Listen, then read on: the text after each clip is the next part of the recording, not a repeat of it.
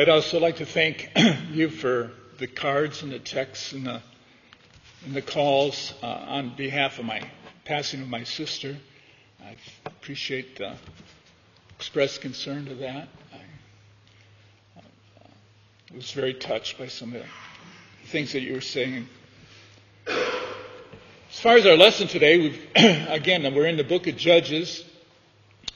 And so if you haven't turned there yet, you could go ahead and turn to the book of Judges. As a quick uh, reminder, um, we're looking at a, a, a model here uh, that seems to cover um, the book. Um, God makes promises or issues commands, and then man responds to those promises or commands. he either obeys or he disobeys. And then upon man's response, then God then responds either through blessing or through judgment. and last week, uh, we were looking at part of God's judgment uh, on the people of Israel for not driving out the Canaanites and we said that last week that uh, the Lord's judgment against Israel was set out in two sections. Both sections beginning uh, with the phrase, and the anger of the Lord burned against Israel. We find that in chapter 2, verse 14, and we find it again in chapter 2 and verse 20. And then last week, we looked at the first one. We looked at verse 214. And that explained the principle of what I called slavery deliverance cycle.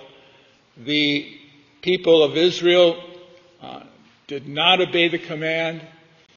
Part of their disobedience, God punished them or judged them, and they would be sent into uh, slavery, either slavery to the sin or slavery physically by their enemies. And then they would cry out for mercy. They'd cry out to God to deliver them. And then God would uh, answer their prayers out of love, out of compassion for his people.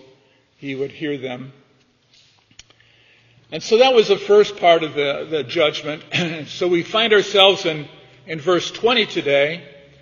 So, chapter 2 and verse 20, we're picking up the second uh, part of this judgment, and that is to explain why um, uh, the nations were allowed to remain among Israel, why they were allowed to remain in the land.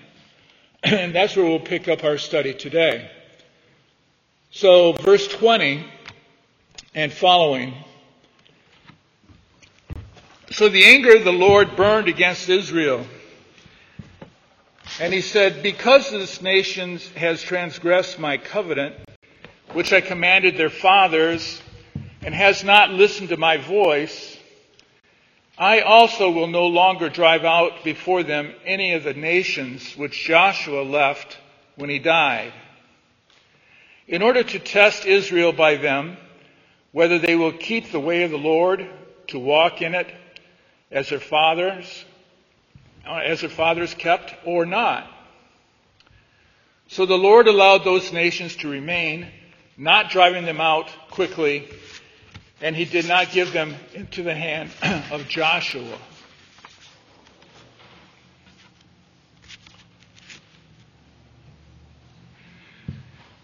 Here we see that God knew that the nation of Israel would not be completely faithful. In fact, when we started this study a few weeks ago, we quoted from Deuteronomy where God told Moses that the nations and the people would whore after other gods. And so he did not give all the nations into Joshua's hands. And the purpose of that, according to what we just read, was to test the next generation. I think it was two weeks ago we talked about each generation having to submit their hearts and their lives to God. And so he's testing the next generation. And sure enough, the next generation fails this test. And we saw that earlier in our study uh, of this uh, book. So God pronounces his judgment. This is part of the model that we talked about. He would let the nations remain as con- a continual test to Israel's faith. Perhaps we could make a bit of an application to our own lives right now. Sometimes it's easier to look back in history rather than to look what's going on in, in our life around us. Perhaps we are living in such times as these. We are surrounded by similar Baalistic philosophies today as a test by God of our faith. Will we compromise like the Israelites? Will we submit to the evil culture? Or will we continue to stand firm for Christ? So, like the Israelites of old, perhaps we find ourselves in a similar situation.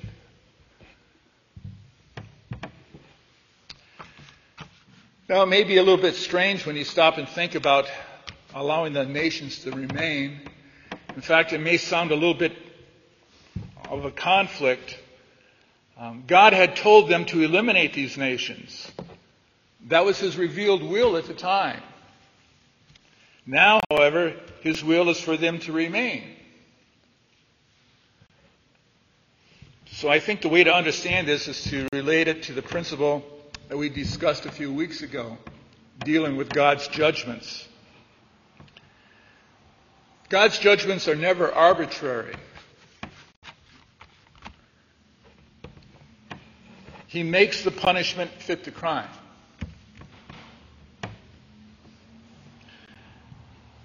Where there is compromise with sin, then that very sin becomes the means God uses to discipline his children. Our sins become our tormentors, you might say. The compromise with sin was that they failed to drive out the Canaanites. So the judgment for sin was to continue to allow the Canaanites to live among them and suffer the consequences thereof.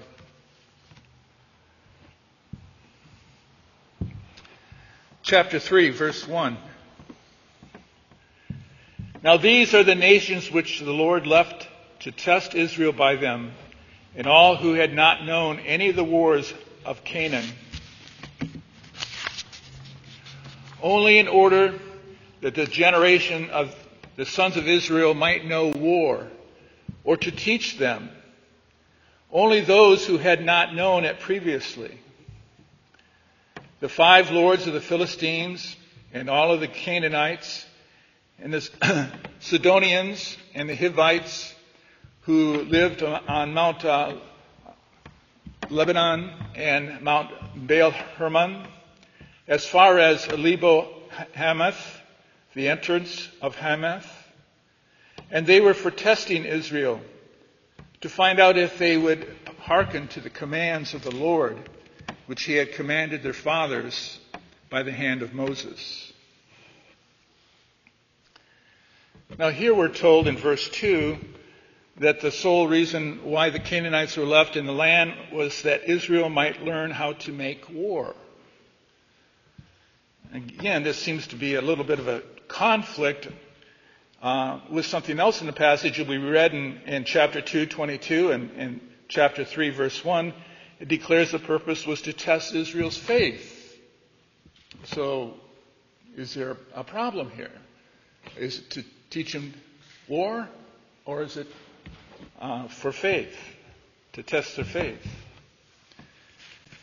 I think we can reconcile this um, when we examine what is meant by training Israel in the ways of war.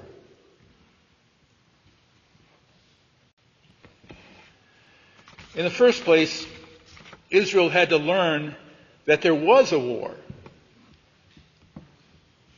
And that war consisted of God's promises or commands and they're rejecting them and living among the Canaanites, taking on their culture, taking on their gods. They had to learn that peace and compromise with the Canaanites was not possible. There was a war going on. They couldn't be the people of God and the people of Canaan.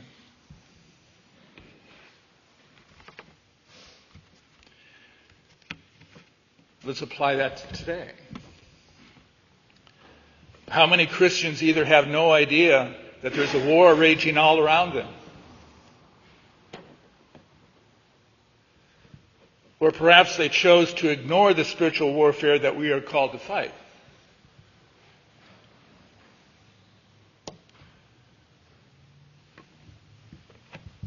We're engaged in a war today just like the Israelites were.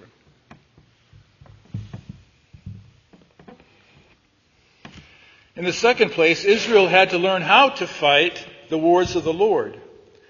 Now, this does not mean military tactics, though such of those things are important. Ephesians 6, Paul writes about how we are to battle the spiritual warfare by putting on the full armor of God. And that full armor of God includes the shield of faith. And he closes that section of chapter 6, Ephesians, uh, by saying this telling the Christians in order to battle, we must pray in the Spirit at all times and on every occasion. Stay alert and be persistent in your prayers. We go to war and we go to battle by means of prayer and by means of faith. Israel had to learn that the wars of the Lord were fought by faith and by prayer. As far as military tactics are concerned, Scripture is often not very helpful in that manner. Um, the majority of Israel's battles were won through miracles. Um, what it's hard to come up with concrete military tactics uh, by marching around Jericho seven times, or you can't always call on the sun to stand still while you fight the battle. Of course, there are some ordinary battles in Scripture, and there's always something to learn uh, from a battle as you see it. But it's not tactics and strategy that I, I really want to emphasize here. Israel came out of Egypt and they were attacked by Amal- the Amalekites. This famous battle recorded in Exodus 17, 8 through 13, was fought by and was fought by prayer.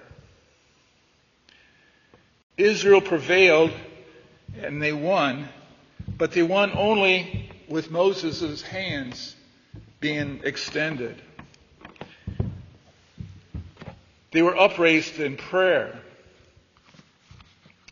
When Moses grew weary, Aaron and Hur would hold up his hands and express dependence upon God. Israel was taught that war could be fought and won only in wholeheartedly trust and dependence on God. And so I think this conflict that we mentioned earlier, the testing of Israel's faith and teaching Israel of war, are pretty much along the same lines. They're not conflicts here. The way to teach them war is by faith and prayer. And Canaanites were there to test their faith. The issue of history has always been uh, the war of God and his people against Satan and his. And that war is only pro- properly and effectively achieved in an attitude of faith and prayer and a dependence on God.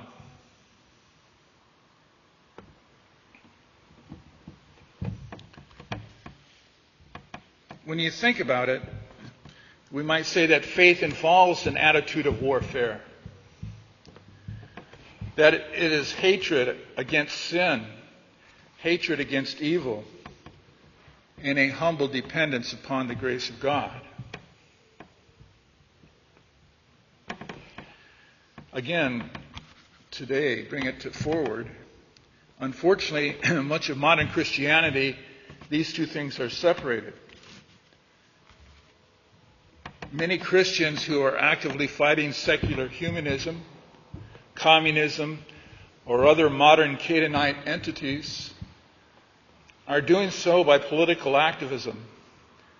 They are not grounded in prayer and faith. They're trying to do it on their own. They are not dependent upon God. On the other hand, many modern Christians are not involved in the Word at all. And their dependence upon God is very shallow and unreal. So I believe God calls us to war in dependence upon Him. And that's the essence of true faith. We can get very well depressed looking around the culture, looking around other people. But we have to remember our dependence is upon God and His strength, and we do that through faith and prayer. So you see, the testing of faith is linked to the testing of obedience.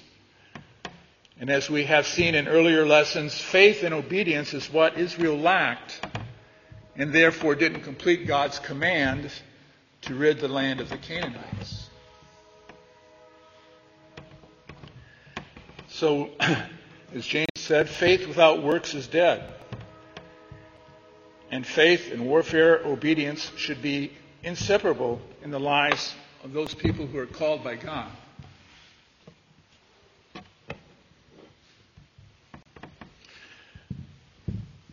Picking up our reading at verse 5. And the sons of Israel lived along among the Canaanites and the Hittites and the Amorites and the Perizzites and the Hivites and the Jebusites. And they took their daughters for themselves as wives and gave their own daughters to their sons and served their gods. Again, that last few words is a chilling and served their gods.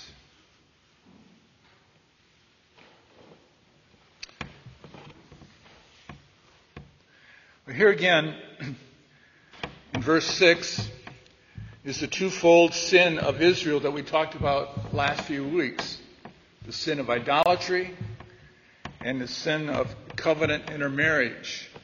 These were a covenant people with God, and yet they would break that covenant and seek in an adulterous relationship with other gods. And they would do it through idolatry.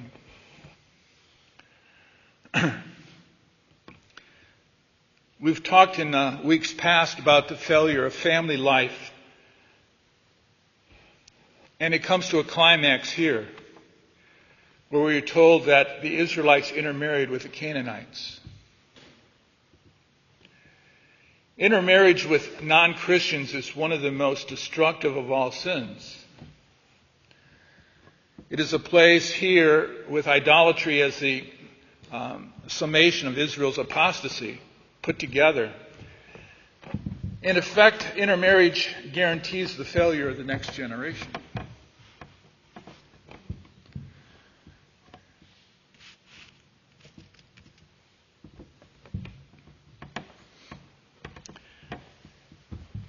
We ha- if we stop and, and look at this section of Scripture, I think there are three applications that we can make uh, at this point. First, it appear it is apparent from uh, this passage, as from other parts of Scripture, that pluralism is a great evil in God's sight. Pluralism is the belief that all faiths eventually lead to God, and therefore we should tolerate them in our society. Believing that society is neutral. All religions are, are good. All religions lead to God. Uh, that's pluralism. And we see in this passage that that's not what God intended. We see Israel compromised by following the Canaanite religion and following their culture. And not only did they follow, but they permitted, as I said last week, Canaan conquered the Israelites with their culture.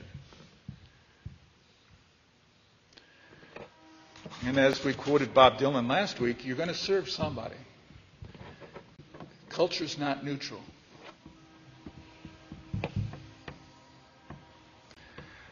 I would say since we are omniscient, we should tolerate at least different Christian religions, different Christian churches, let me say, as long as they believe in the Trinity and the infallibility of Scripture.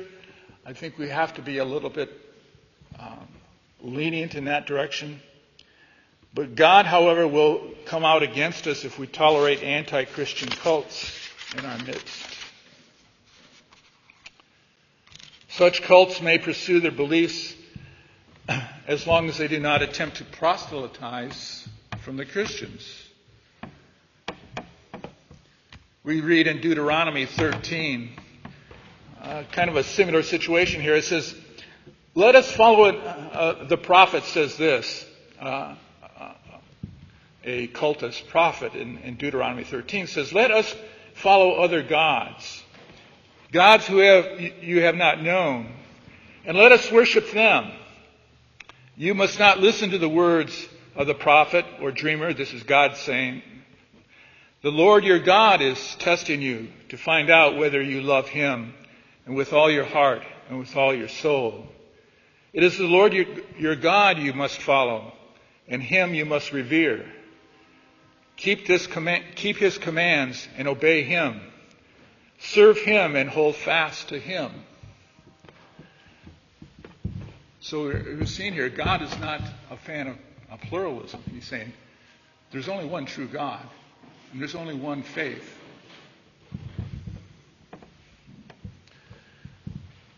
And I don't believe this is just some Old Testament notion. I think the Great Commission commands us to work to disciple all the nations. And we are not to restrict that uh, discipleship just to a one on one individual basis or to our immediate family. That means that we should disciple the society as well. Throughout all the ages of the church, the Christian faith has held that society must be publicly and openly Christian that the laws of the land must be in accord with biblical principles, and that compromising with paganism must not be permitted openly.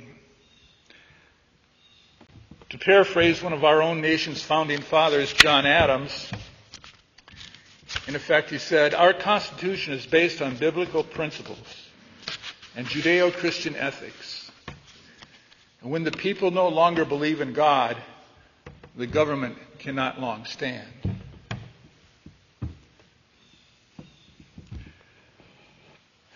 The biblical principle was compromised in the, in the 19th century here in America.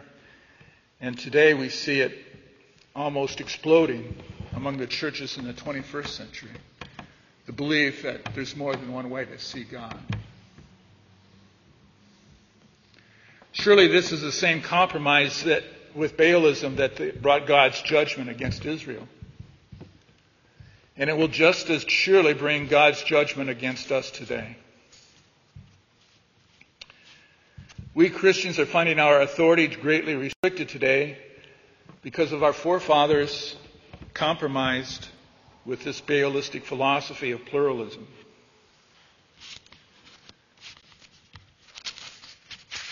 For too long, Christians have advocated total tolerance with pluralism.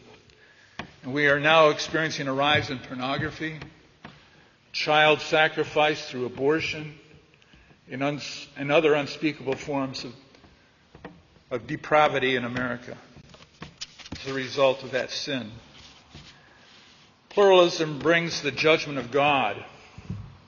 There can be no compromise. Psalm 139, 19 through 22. If only you, God, would lay, slay the wicked.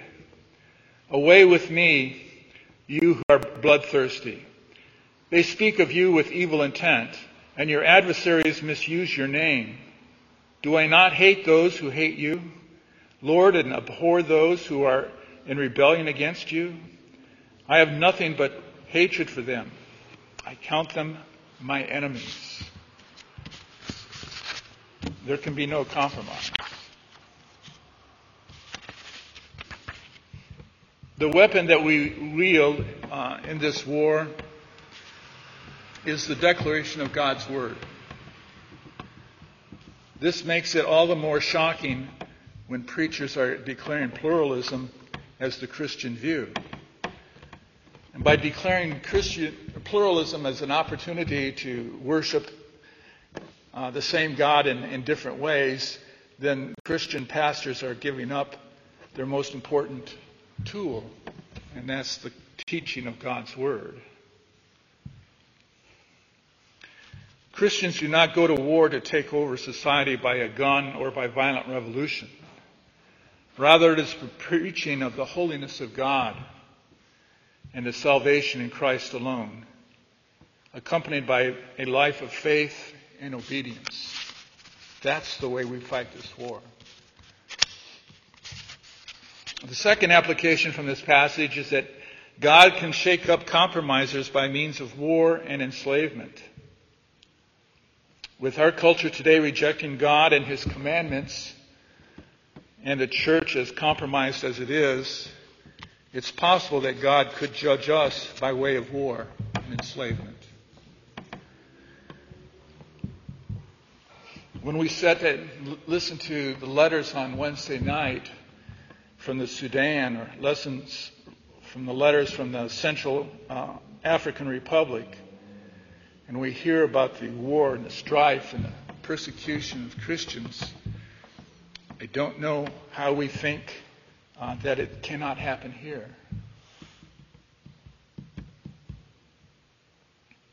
So, if Scripture has any relevance to us today at all, we surely may expect war and conflict unless we as a nation, unless we as a church, and as, unless we as individuals repent and humble ourselves before God. Third and final uh, application here, we see from this passage that personal failings, falling away, and compromises the root of social problems especially at the personal worsening comes to, to the expression in the family. Only through prayer and active teaching the Word of God and rebuilding family life can we have any hope to restoring our society and culture. Christian involvement in politics is important, but it will only be nothing more than a holding pattern unless the church and the families of our country are rebuilt according to the Word of God. So I think we see Israel falling apart on all these levels. And those are lessons for us today as well.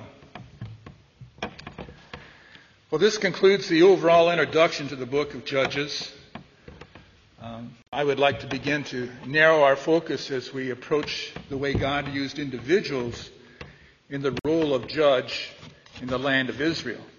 But before I go on any further, any comments or questions or reactions? Thoughts? Yeah.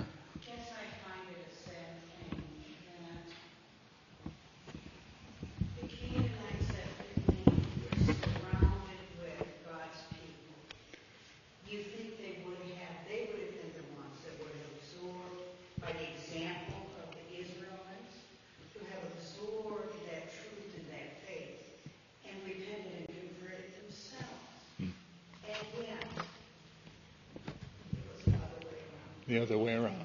Yeah. And again, we can see it happening in churches today, in our society today.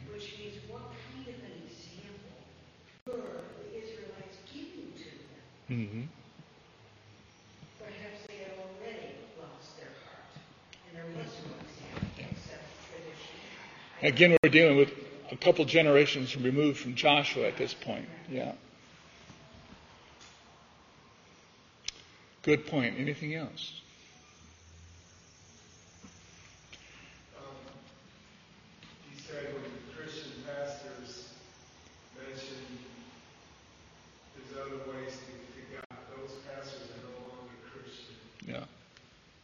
Anything that, anyone that would say anything like that is somebody that we should remove ourselves from and shun they're not Christian. All right. It's certainly rejecting the God of the Bible, that's for sure.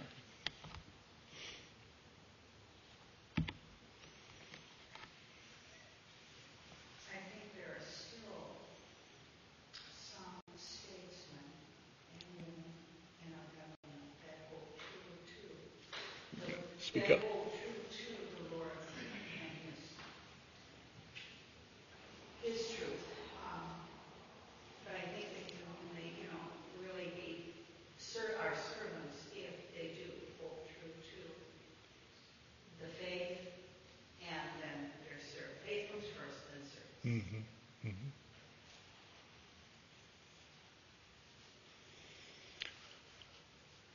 Okay, uh, I've got a few more minutes. I'd like to, to jump into this next idea. Um, so let's just open it up. Uh, What, what were the judges?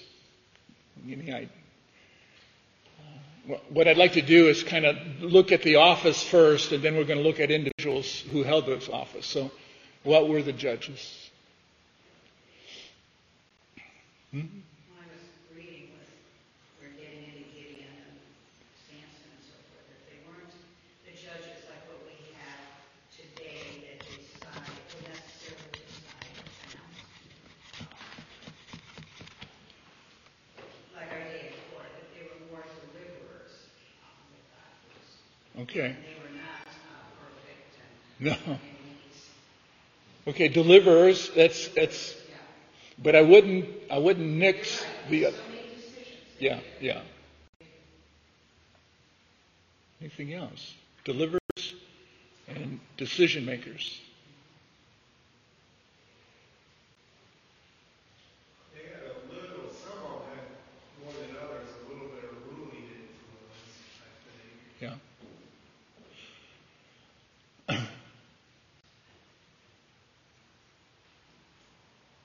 Yep, that's all part of it. Uh, So, what I'd like to do in the last few minutes here is kind of describe the office, and then I will follow that up with more details next week.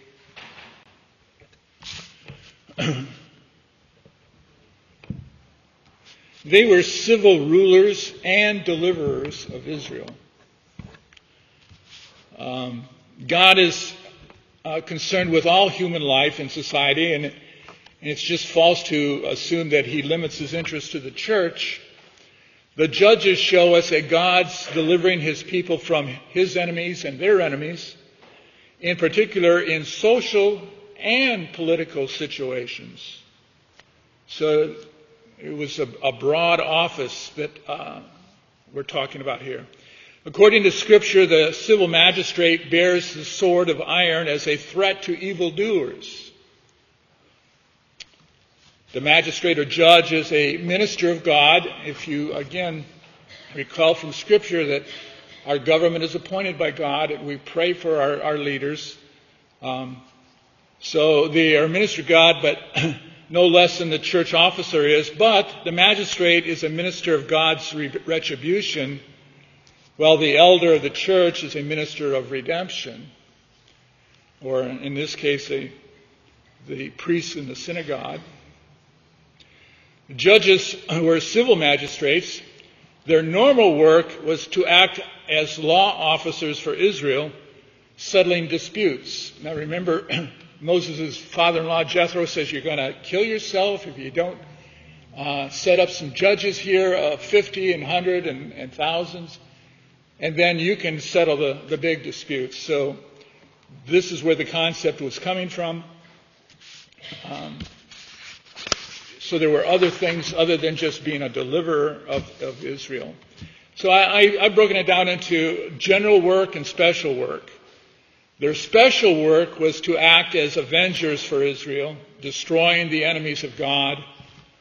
And this is still the duty of the magistrate today when you think about it, to settle disputes in court and to prosecute against aggressors. Um, so we can see how some of our judicial systems was based upon um, uh, the judges of the Old Testament. The book of Judges focuses on, in on their special work of vengeance and deliverance, because this is important purpose, because through this we see a foreshadowing of the redemption work of Jesus Christ. In Scripture, they are offices or unofficial works uh, to. Well, I'm sorry, I lost them uh, to which a, a, man may be called beyond the normal uh, capacity of being a, a, father or a husband, or uh, so he may be called into uh, God's duty, uh, and those uh, offices are ordained. And I use the example of deacons and elders. We're husbands and we're, we're fathers, but God has called certain people to certain positions. And usually when those positions are acquired, there's some form of ordination by the Holy Spirit as a representative by oil in the Old Testament. The Levites and the kings uh, were ordained regularly by oil as a rite of installing them into their official duties. But we do not find such a ritual anointing in this case of judges. The judges were not anointed by oil. However, rather than being anointed directly by the Holy Spirit, rather than the significance of the oil. This does not mean that they were not elected officials. Um, commentator E.C. Wines has provided uh, some information on this point, talking about how uh, Jephthah came to power as a judge. He says there were four stages it may be noted in the pro- pro- proceedings related to Jephthah the preliminary discussion, the nomination, the presentation to the people, and the installation. And we can find this in Judges 10 and, and Judges 11. They completed the election by giving him their vote of confidence, recognizing him as their leader, and installing him in his office. Here then we have the free discussion of the people in a popular assembly concerning the selection of a leader, the nomination of Jephthah by the meeting to be chief, and the elders' presentation him to the people for their vote, and his inauguration as a leader of Israel. The point I want to make here is that the judges were not self appointed, but they were leaders recognized by the people. there was a regular way to appoint judges, then even if there was no anointing with oil involved. Again, E.C. Wines continues to detail the political characteristics of judgeships. The Hebrew judges held their office for life. This was true of Moses and Joshua, and it's presupposed throughout the book of Judges. And again, we have Supreme Court justices that are supposedly on the bench for life. The office was not hereditary. Moses uh, did not attempt to perpetuate his position among his family members. Um, and remember when Samuel tried to set up his sons as judges? That didn't work out so well. And the people demanded a king. The chief magistrates of Israel were, uh, was elective. The oracle, the high priest, and the congregation are all distinctly recorded to have concurred in the elevation of Joshua. Jephthah was chosen by chief magistrate by the popular election of the people.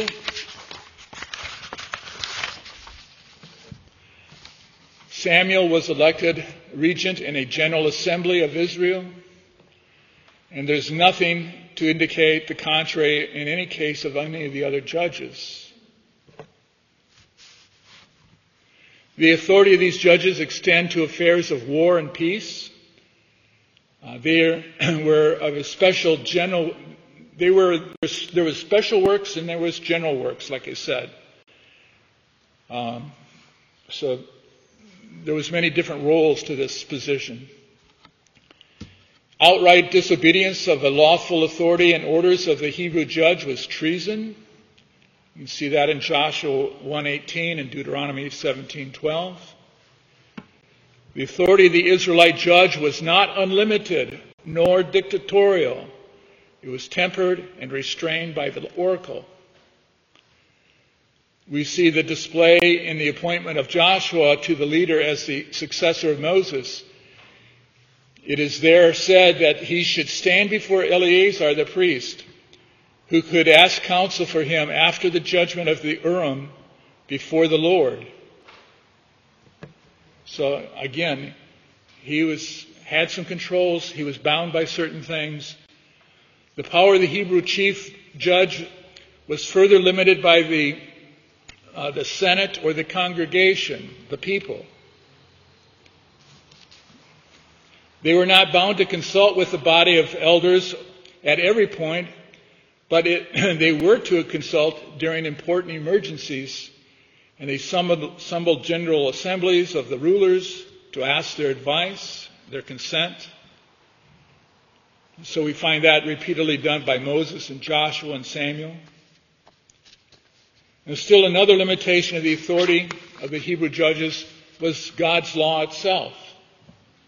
Their power could not be stretched beyond its legal bounds of God's commands. And E.C. Wine sums it up this way.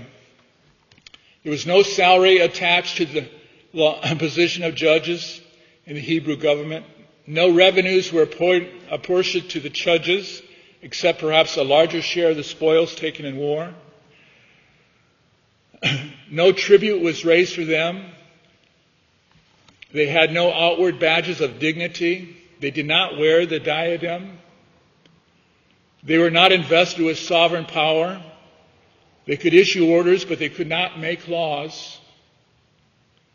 They had not the right to appoint officers except perhaps in the army. And they had no power to raise taxes or burden the people with heavy tax burdens. They were ministers of justice, protectors of law, defenders of religion, and avengers of crime, particularly the crime of idolatry. But their power was constitutional, not arbitrary, was kept within due bounds by barriers of the law, the decisions of the oracle, and the advice and consent of the Senate and Commons of people of Israel. So that kind of gives you a broad description or idea of what the office was like. And then we will zero in on individuals uh, and their position and what God had called them to do in that position. Any thoughts, comments? Okay. Well, in that case, uh, Brother Ken, would you close us in prayer, please?